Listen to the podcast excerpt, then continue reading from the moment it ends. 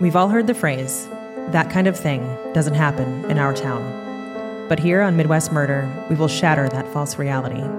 In fact, it happens more often than we know, and sometimes the details of the most horrific crimes that happen in our neighborhoods are lost in the back pages of newspapers, forgotten on our news channels, and eventually erased over time. We're here to talk about murder, diving into some of the most controversial cases in Midwest history. This show will not shy away from the morbid details of these horrific events and the often ugly truths behind them. What you will hear is a detailed timeline of events, perspectives from those closely involved, and analysis by experts. What you will feel is the darkness that surrounds each story, the innocence lost by the victims, and hopefully the justice that was ultimately delivered. Don Palumbo. Joe Nalanto. Holy smokes, that intro. That was, I was yeah. hold, I, I, the, lately I've been holding my breath when I read that, and I don't know why.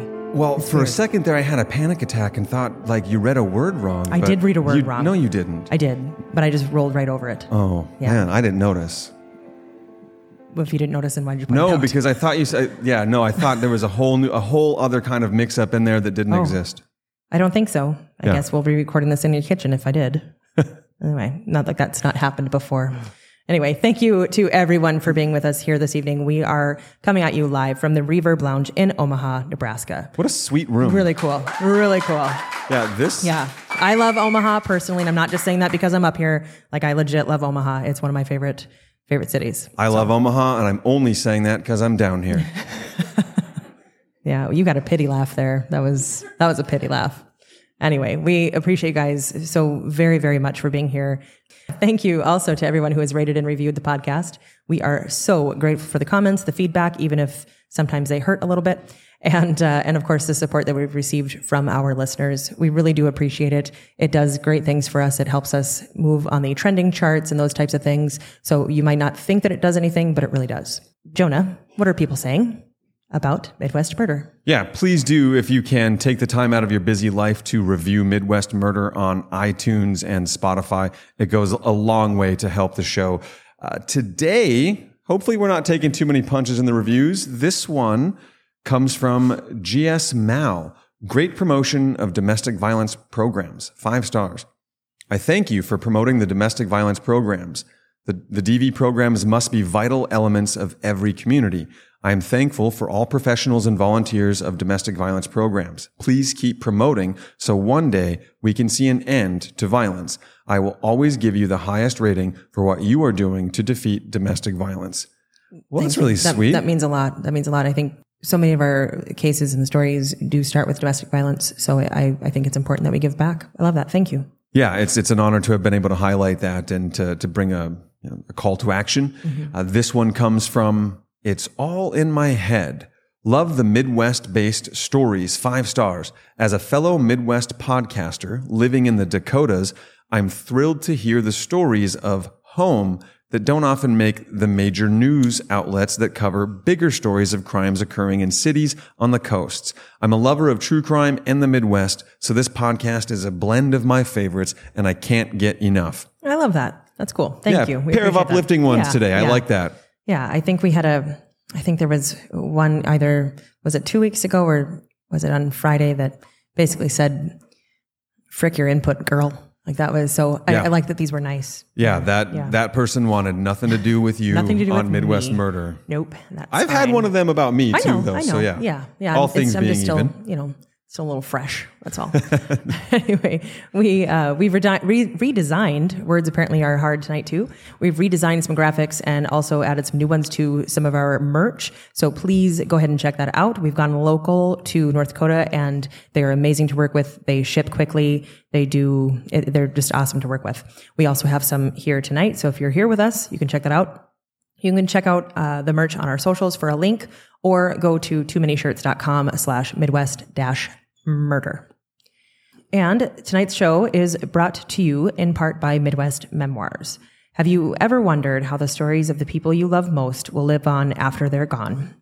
Midwest Memoirs is here to help you capture the most precious memories of your loved ones as told in their voice. This is done with research of your family member and completed through a professionally guided interview in a comfortable studio setting using state-of-the-art recording equipment. The most important stories you'll hear, you'll ever hear, are those of the people we love most. Contact Midwest Memoirs today on Facebook or Instagram.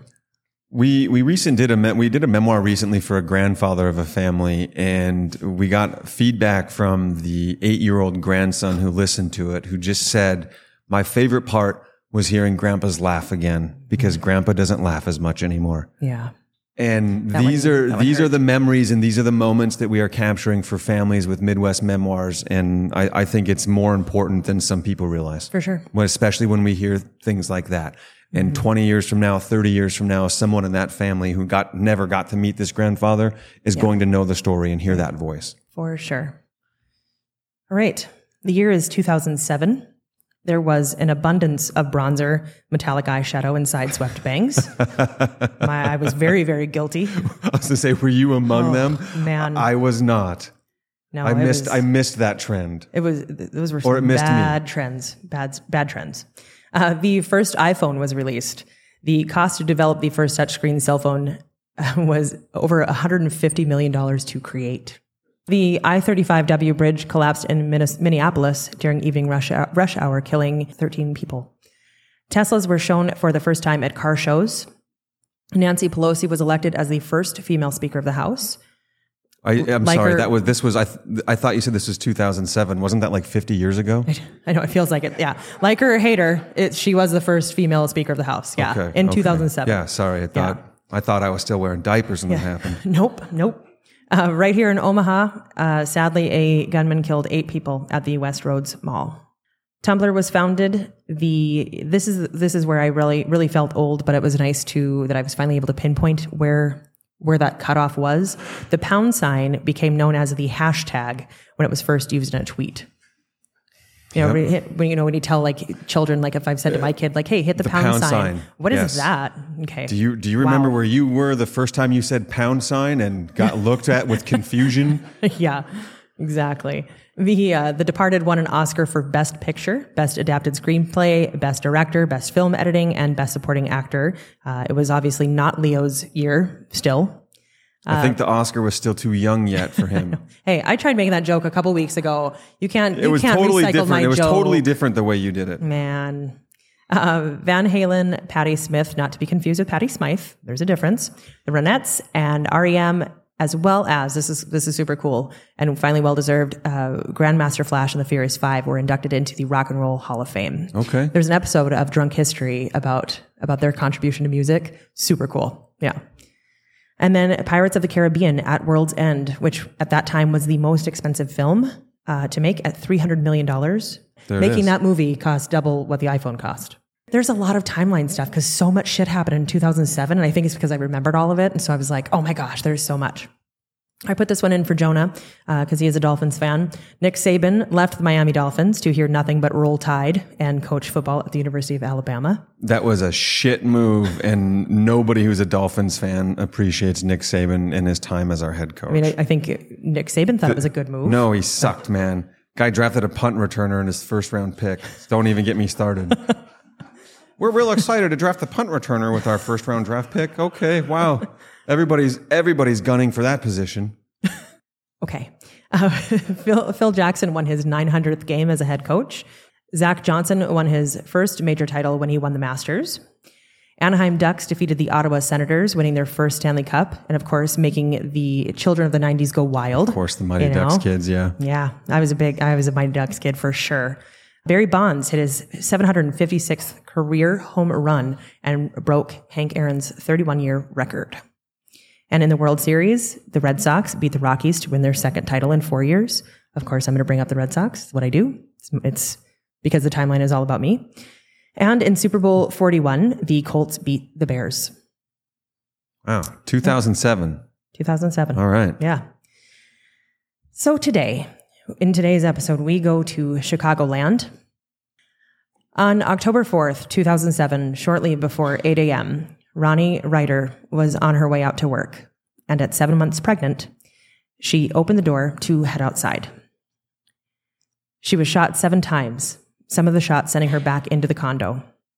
While dying on the kitchen floor, the person who ambushed her stopped to look at a photo of the ultrasound of Rhoni's unborn baby. As they were leaving, the shooter took a few small items of Rhoni's, which included an inscripted silver and pearl bracelet. The word that was inscribed was pregnant. That was inscribed on the bracelet? On the bracelet, yep.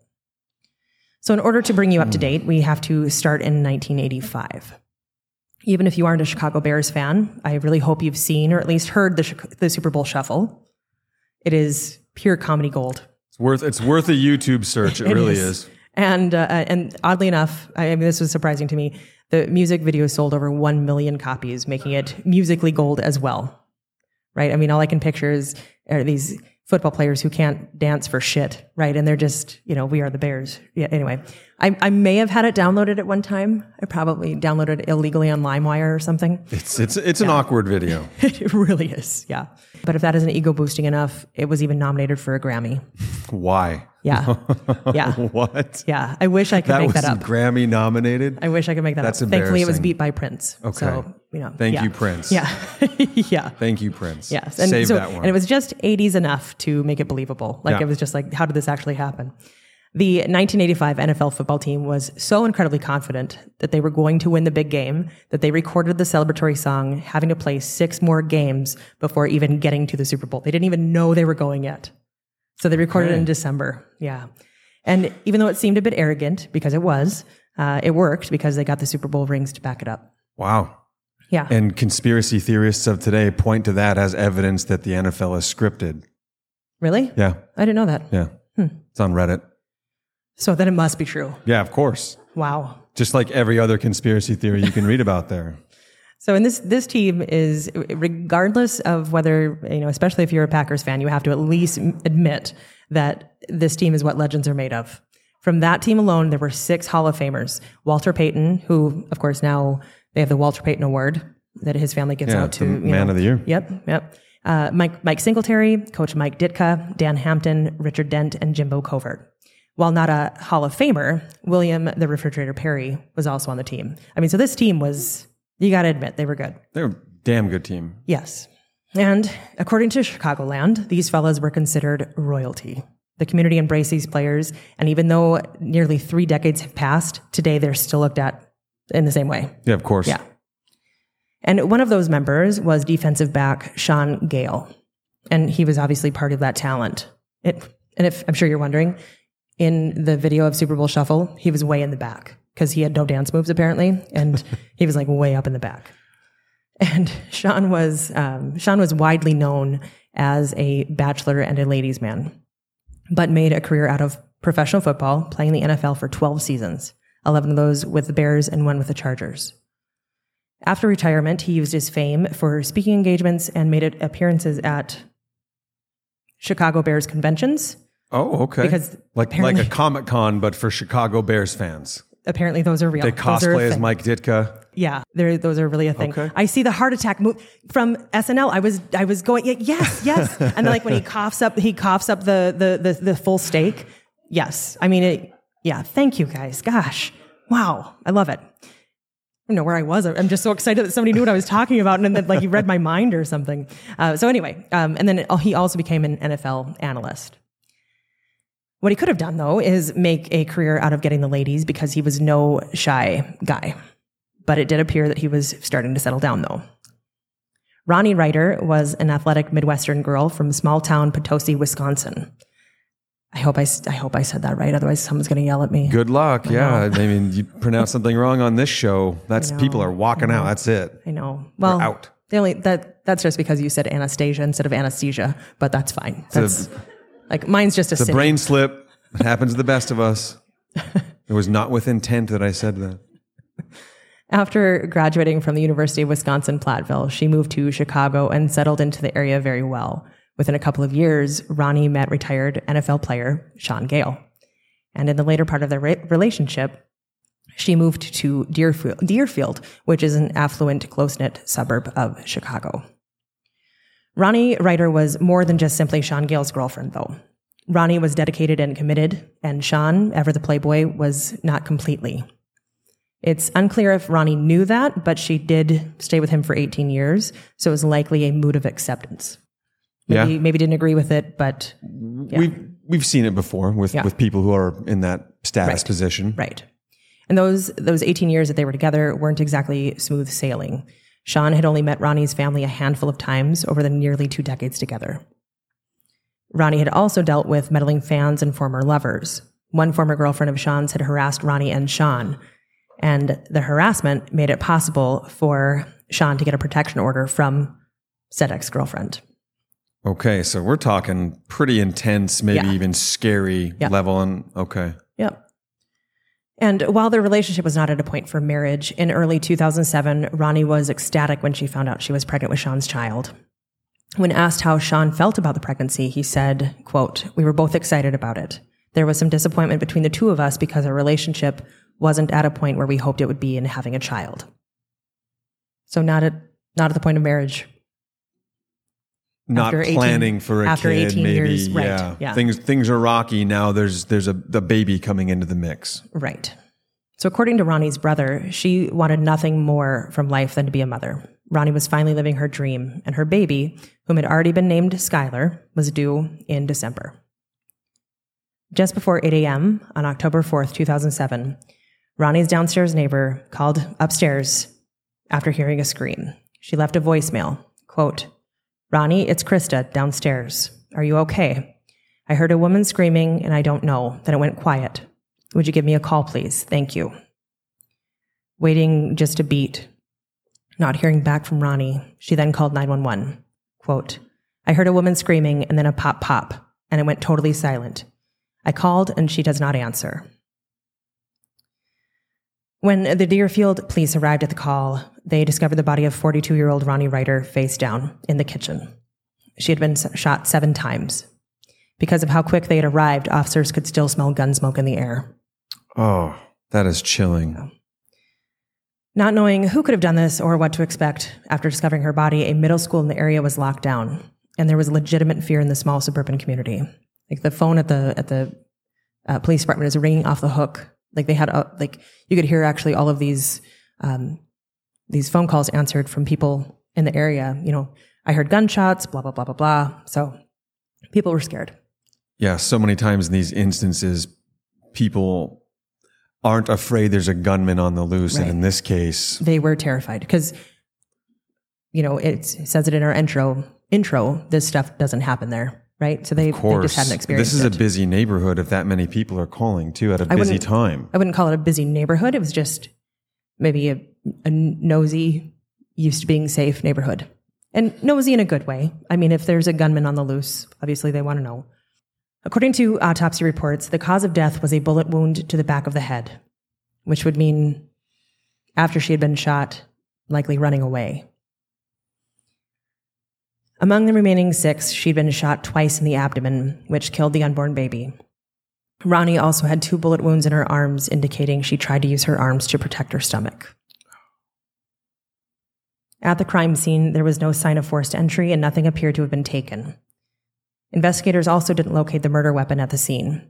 While processing the condo, they found a typed, unsigned letter. Whoever wrote the letter stated to have, quote, "found out everything." They went on to say Shawn was sleeping with women all over the world, and those relationships had continued for years, and that he was, quote, and these were misspelled, "giving disease to every other woman," and that he told everyone you had to get an abortion.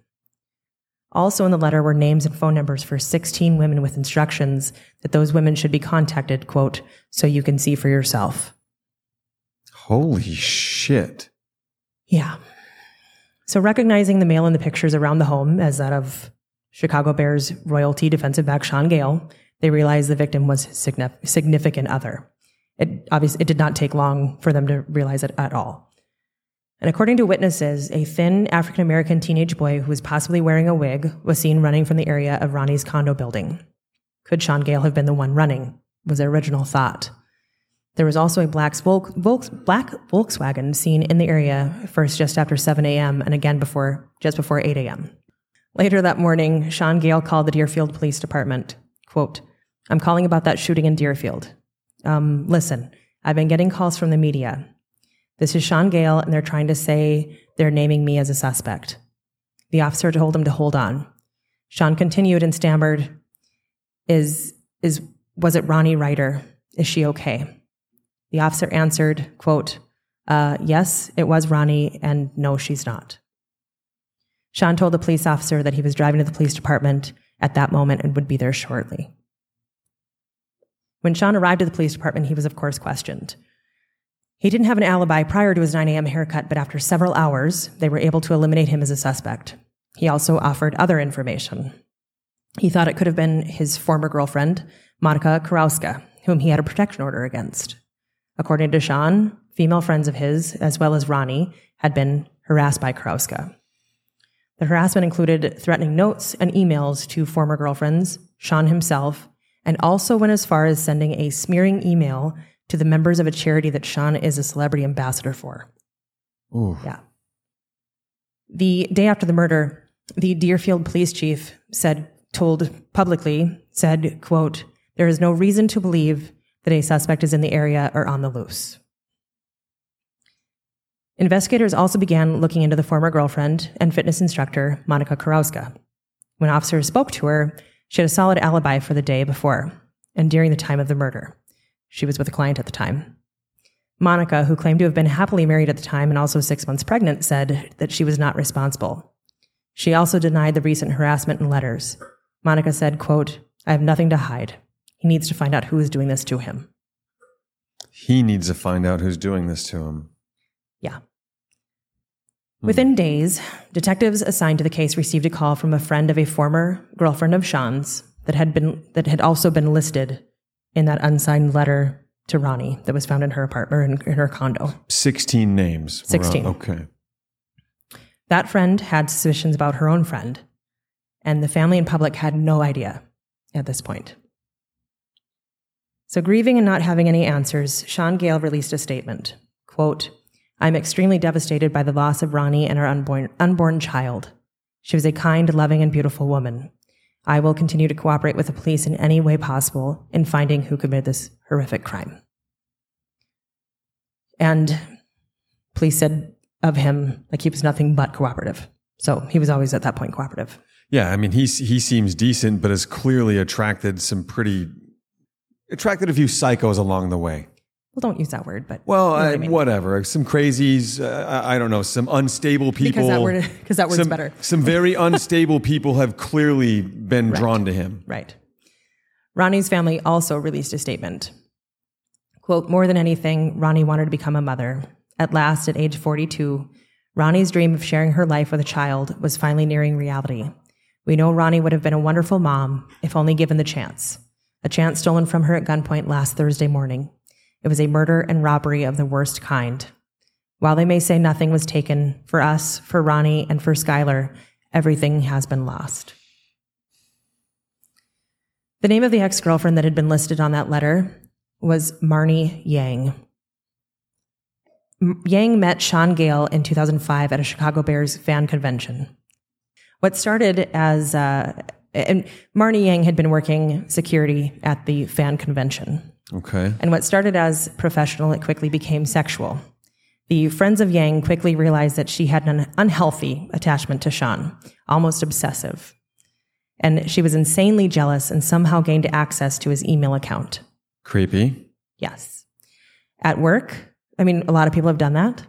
It's just like what you do with the information is... Well, is yeah. I don't know. If you're trying to gain access to someone's email that's not yours, you are probably doing oh, something I'm not wrong saying it's okay. Unless you're the F B I. You're entering a creepy realm. I'm not realm. saying it's okay. I'm just saying most, a lot of people have done it.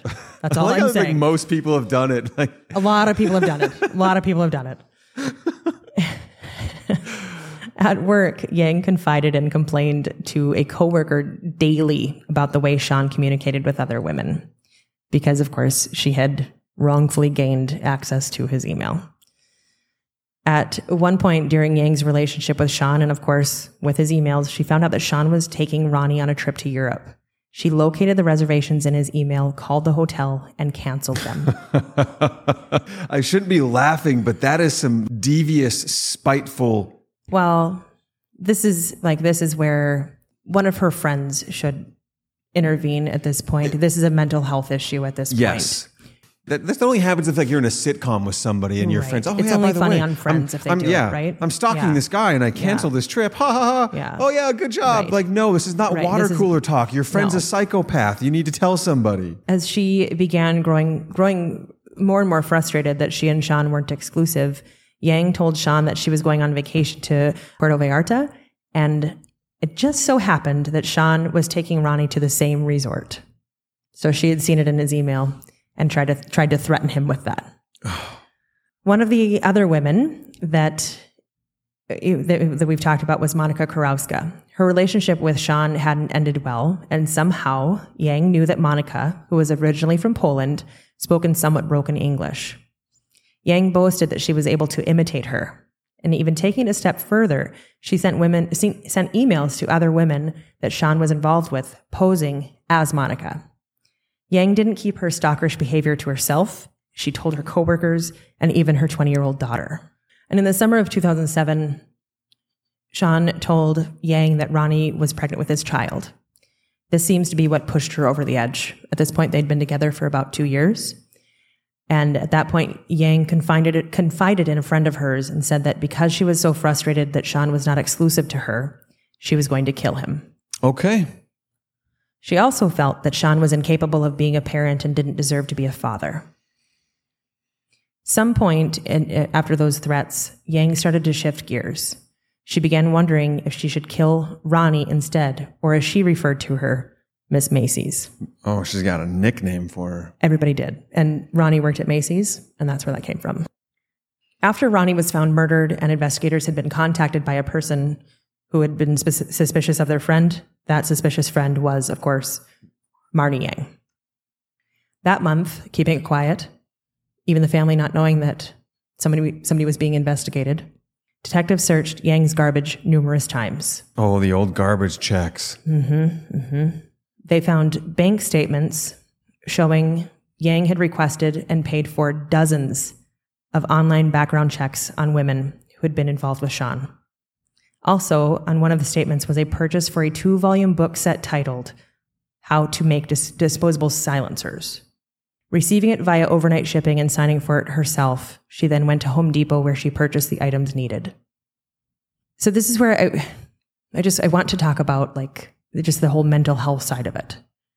At, at what point does someone intervene? You know, in, in court documents, you know, I think there was one friend that said, no, you shouldn't do this. Like, no, don't do this. But I mean, it's two thousand seven, so obviously a time span, but, you know, stalker laws are not, especially at that time. I mean, when, I mean, people can walk right through a protection order, right? They have, they, they have no, just very, very little legal boundaries, I guess, if you will. But at what point? And Shawn, he loved Rhoni, all that stuff, but he was definitely, definitely Uh, not faithful whatsoever. I mean, just those sixteen names, you know, she was, you know, she used all that, like, uh, yeah. Uh, at le- you know, look, for his part of it, he wasn't hiding the fact that he wasn't faithful. I feel like that this is, look. That was his lifestyle. Here's who I am. This is my lifestyle. I love you. And I'm also going to be, I'm going to be doing this, and this is how it am. I can give you a part of me, but this is what I do. So like all of that, I'm not judging him for that, and I wouldn't. And I think that if you, no, if you willfully you know, if, engage in that with him, then you know what you're getting into. It. He's upfront you know about it. You, yeah. Right. But this lady, this obsessive, there's a build here, and she clearly was sharing some of her ideas and her actions with friends before it got to the point of violence. And this stalker stuff is absolutely effing terrifying. It's terrifying. It freaks me out so bad. This lady scares the hell out of me. Well, I think statistically we can we can see that it it climbs, right? Or it always escalates, right? It always escalates. Maybe not always, but a good portion of the time. So anyway, I, it just, that's what kept coming up for me when I was, when I was researching this, but so they also searched Yang's home, and one of the most damaging pieces of evidence found in her home were several typed letters that were nearly identical to the one that was found at the crime scene, because she wanted him all to herself. Yeah. And he was very clear with her as well that they were not exclusive. So The um, there was also proof that Yang had rented a vehicle. and the vehicle that she rented was a velvet blue Volkswagen. And it was velvet blue, mistakenly could be black. She claimed that she had car problems, and that was why she had rented the vehicle, and then returned it hours later. This investigation would continue until February of two thousand nine, when her longtime friend, Christi Paskin, got involved, or Paskin maybe. Investigators had gained legal access to Tap Yang's phone. When I say legal access, they used all of the appropriate measures and the forms. They got approval. That. Well, it wasn't, it's more than just a warrant. It's like an actual federal form. And one of the conversations heard on that tap was between Christi and Yang. Then at that point, investigators are like, okay, we need to call this Christi in. So Christi was asked to come into the police station for an interview, where she was eventually convinced to wear a wire and see if Yang would speak to her about the crime. Wow. So just to be very clear here, the police were monitoring Yang. She had a conversation with Christi, and they felt like they could talk to Christi to work with them. Christi was not previously working with the police no. prior to that. Right. Wow. And this right. is two years after the investigation. So Yang was a suspect clearly for a very long time. Mm-hmm. They were putting a lot... It. Putting Nobody a lot of things together. They kept that under wraps, building mm-hmm. the case against her, trying right. to get to that point where we know we've got enough right. to make an arrest. And obviously, so that's a long, long process. Obviously, Yang knew it because they were searching her. You know, they searched her home. They did all that. She was aware. Right. Like, they right. think I was, I did something. Yeah. And her children um, were older at this point. Her children were struggling with mental health as far as, you know, the, the constant pressure from, uh, you know, from the investigation. Oh. So it was, yeah. Oh, so it was, Yang's it was, a mom too. Mm-hmm, oh. Yeah. So in a hushed voice at a Denny's, she finally told Christi what happened. And this is coming from the court transcripts themselves. The defendant, so Yang, I stood outside on the carpet in the hallway. She opened up the door to the apartment. Okay. I was in. I had a wig on. I had dark sunglasses, this big, you know, showing something, you know, showing a size, yeah, okay. covering my face. I had a hoodie on, okay? I had dark makeup on my face, and I had gloves on, okay? When, when, when she opened the door, that's when I, that's when I brought out the gun. And when she saw it, she started screaming, and I just let her have it. I just let her have it. I think I maybe took two big steps into the kitchen to make sure she... Okay, and then I left. Christi said, well, okay, you said it was dark. Yang replied, mm-hmm, it was dark. I didn't touch anything. I took maybe two big steps. And I took, Christi said, what did you see? She replied, all I saw was everything was in shadows. The kitchen was dark, okay? In fact, it was so dark, I wasn't even positive that I was making straight shots, okay? Didn't even... She opened up the door, and all she saw was a dark-skinned person with sunglasses holding a gun like this with a hoodie on, okay? And she started screaming. I took the first shot.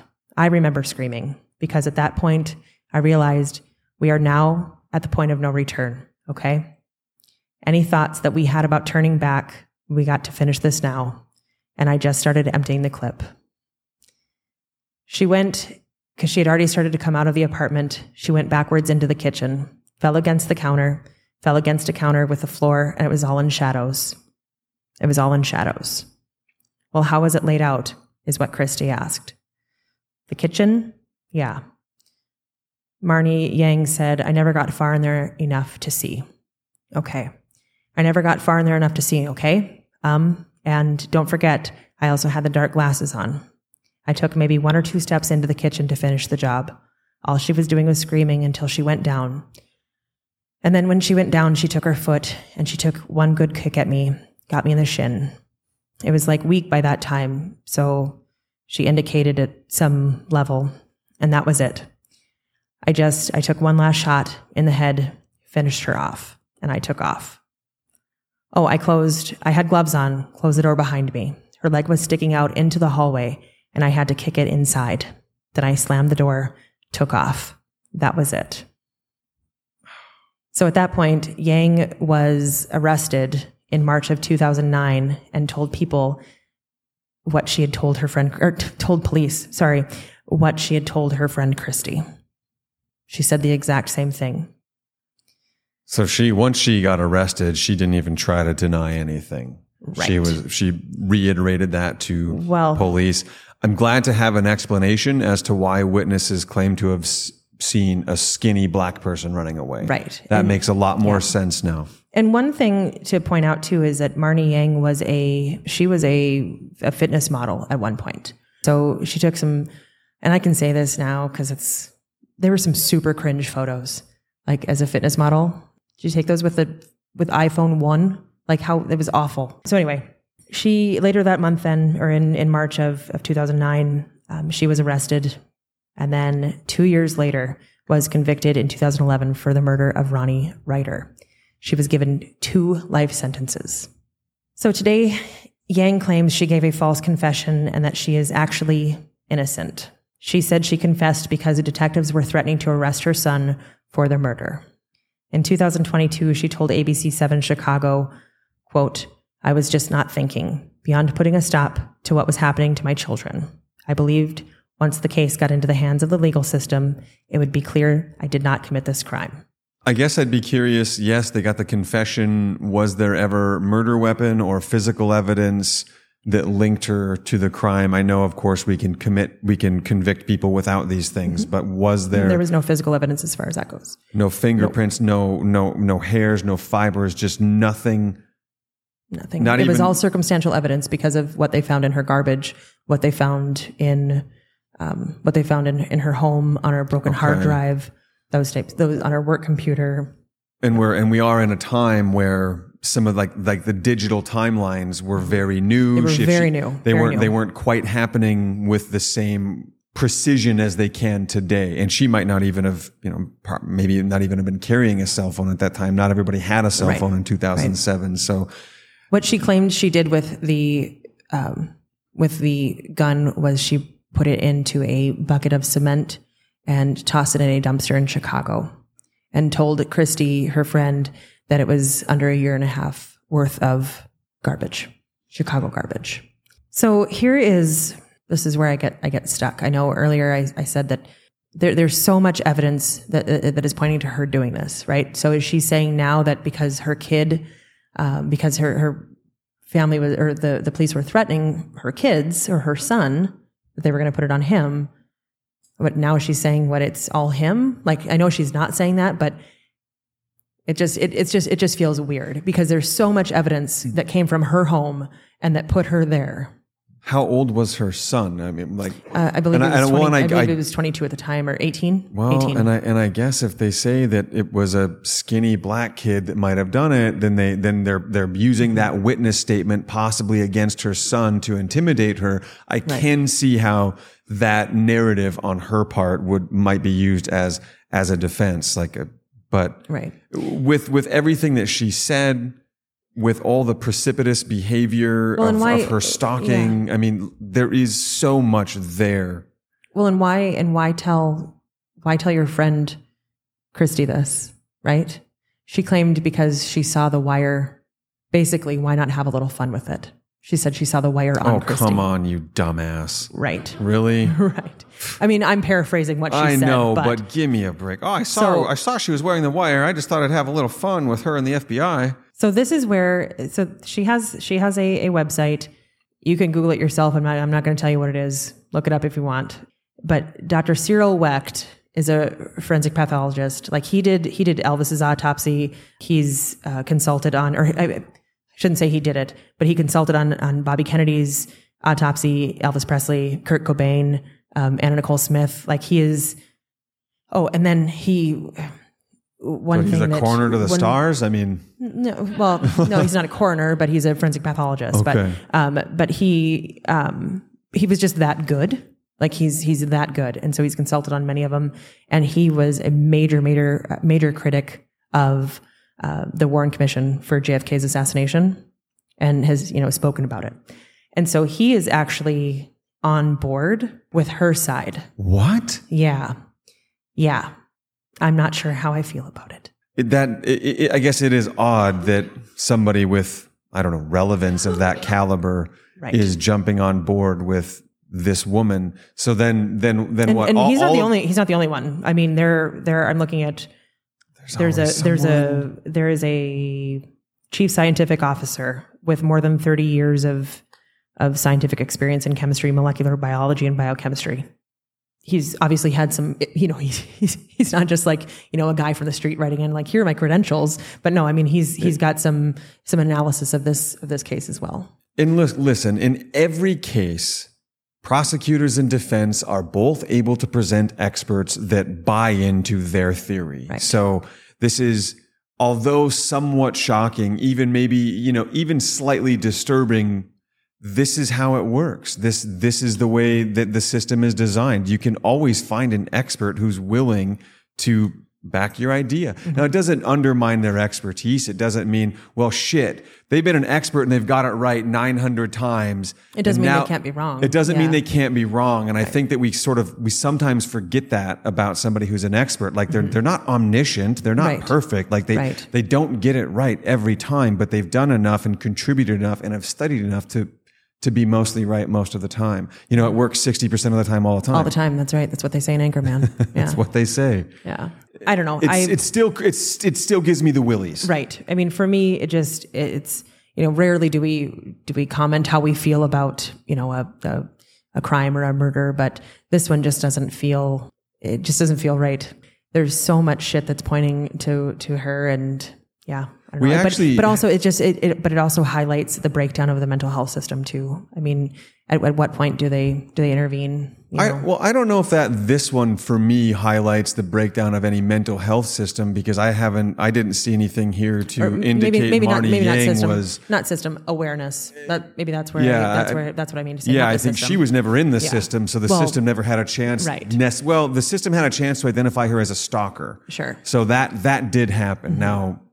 To what level? When once you're once you're declared a stalker, then what? Yeah. You know, it's not like it's not like you're on some twenty-four seven watch list. Nope. You know, no, that's you what's weird. There's of, a you, bunch you, of stalkers out there right now. There's probably one having a drink down the bar somewhere. You might have right? a piece of paper that says, you know, you can't go somewhere, but that doesn't mean anything. And what other one other interesting thing stalkers to point out is that freaking creepy. So the the ex-girlfriend that the Monica, right? She was. Um, She she had a protection order against her for Shawn Gayle. That was actually, in a court of law, was actually extended to two thousand nine. And it was all because of these letters, supposedly, that Marni Yang had been writing in her place. A lot of red flags.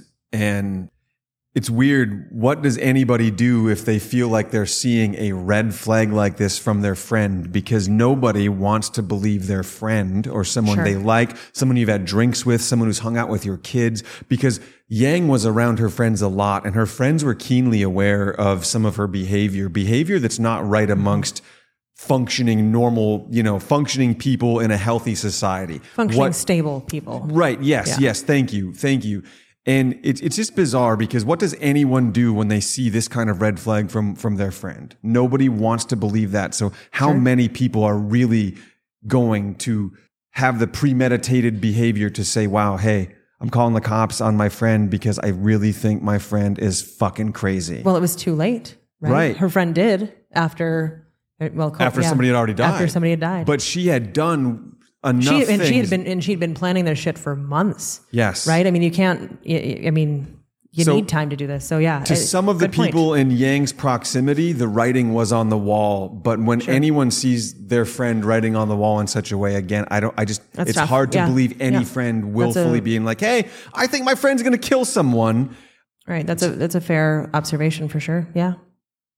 Uh, sources for today: people history dot com, on this day dot com, the chicagoist dot com. Uh, the majority of it came from court documents, and then as well as staff writers in a couple of articles from the Chicago Tribune, and then the interview with the Ryder family members, that a couple of pieces of information about her being a mom, as well as the nine one one audio came from twenty twenty. Uh, check out our merch store. You can find that uh, that information on our social media. If you're here, you can do that. Uh, be sure to subscribe, rate, review on whichever platform you find Midwest Murder on. Big thanks to everyone who has. Midwest Murder is hosted by Jonah Lanto and Don Palumbo and produced by the Good Talk Network. Uh, thank you so much for listening and for your support. We appreciate it. Thank you, Omaha.